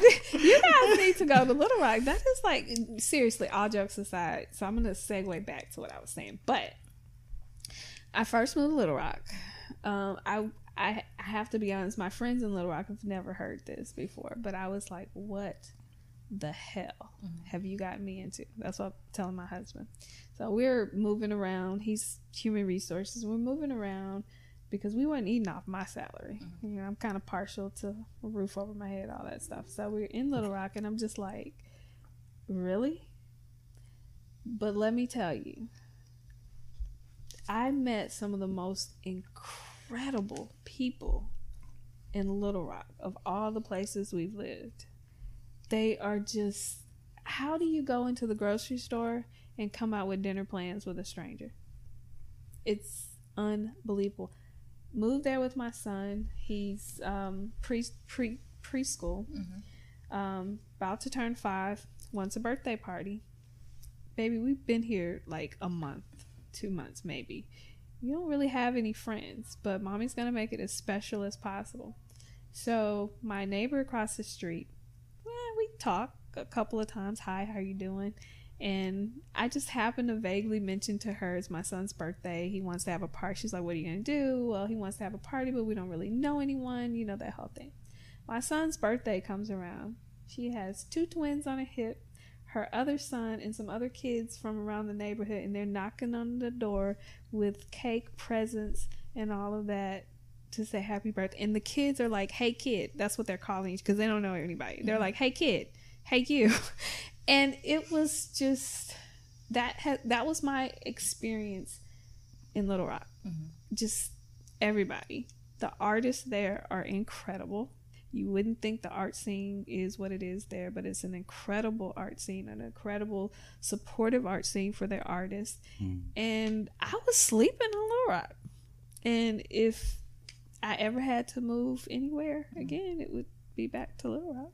My my knowledge of Little Rock is uh the Banging in Little Rock documentary of the gangs. See, I watched Little- that before we moved. When when he first told me we were moving to Little Rock, now I'm not saying that you know there's not crime because there's crime everywhere. Crime everywhere. There's crime everywhere, but I did watch that documentary before we left. Banging in Little Rock is iconic. And I'm just gonna be honest with you. I that was not my experience. I would hope not. It was totally not my experience. I mean, I just I can't begin to tell you what an amazing and, and so again, having moved around a lot, Yeah. that is the only city that I actually physically talk to people on like a monthly basis from there. Like it's nothing Oh, for me to call people up and like, hey, what you doing? You know, that kind of thing. And it's not I keep up with them on social media. It's like we're calling, like, hey, what's going Yeah. on? What's up? You know, so what's happening at the university? Who you know, who's doing what now? Yeah. You know, it's that kind of thing. So I mean, people be sleeping on. I was sleeping on Little Rock, but it, it was an amazing, amazing experience. Hey, there are lots of places that are unexpected, That's Um, one of those places. but I'm still gonna get these jokes off. You can get the jokes. I mean, I had them too. I had them too. I really, really did. Yeah. And um, like I said, I just it's one of the places where I definitely I mean, between Houston amazing, between Houston and there, I call home. Listen, we're gonna spare y'all the rest of this. Um, but Where can our listeners find you on? Oh yes, on that the is very important. Yes, um, my website is blackboxpressstudio.com. Um, I'm also on uh, Facebook as Delita Pinchback Martin, and I am on Instagram as Black Box Press. So hopefully you'll follow me. Um, I um, I love sharing what I do. I share a lot of my processes on social media, and um, you also get to really see a glimpse into my life. I mean, the two just kind of spill over into each Yeah. other. You get to see my mug collection and all that good stuff. So yeah, We have to take a picture of that mug for the, The people to see. Reclaiming My Time. Reclaiming my time. Yes. that's right. well, I have you know you haven't seen the whole collection over there, but yeah, I love graphic mugs. That's like my Yeah. favorite Mm. pastime is collecting graphic mugs. When you say Can't the go art wrong with that. explanatory comma. Graphic I've thought about that actually. I would love that. We'll do that. Yeah. We'll we'll make that happen. And we'll make sure you get one. Yes. Yes, great. absolutely. Um, but again, Delita, we really, really, really, really, really, really, really thank you for Really, really. uh, really, really It is a pleasure. It's great having people into the studio. So thank you. cool. Now you can't get rid of us. Oh no, you gotta hang out and see what's going on. Next time we'll carpool. That's my only. How we gonna carpool? I live on one side of the world. You live on the We'll other. She'll out. drive to you, and then you'll drive here. There you go. She may. She may not. Um, but um, Thank you. You're welcome. I really enjoyed this. and to our listeners, thank you guys for uh, sticking with us and uh, listening. Feel free to pass questions on to them or email me if you have any questions. Please. Where where would you like them to email you? They can email me at delita at blackboxpressstudio.com. There you go. There you go. And she won't be dodging like that person you're texting right now. You won't get ghosted or zombied. Mind your business. But no, on behalf of Raquel Simone. and myself, Mark Francis, we thank you all for listening and peace. Bye.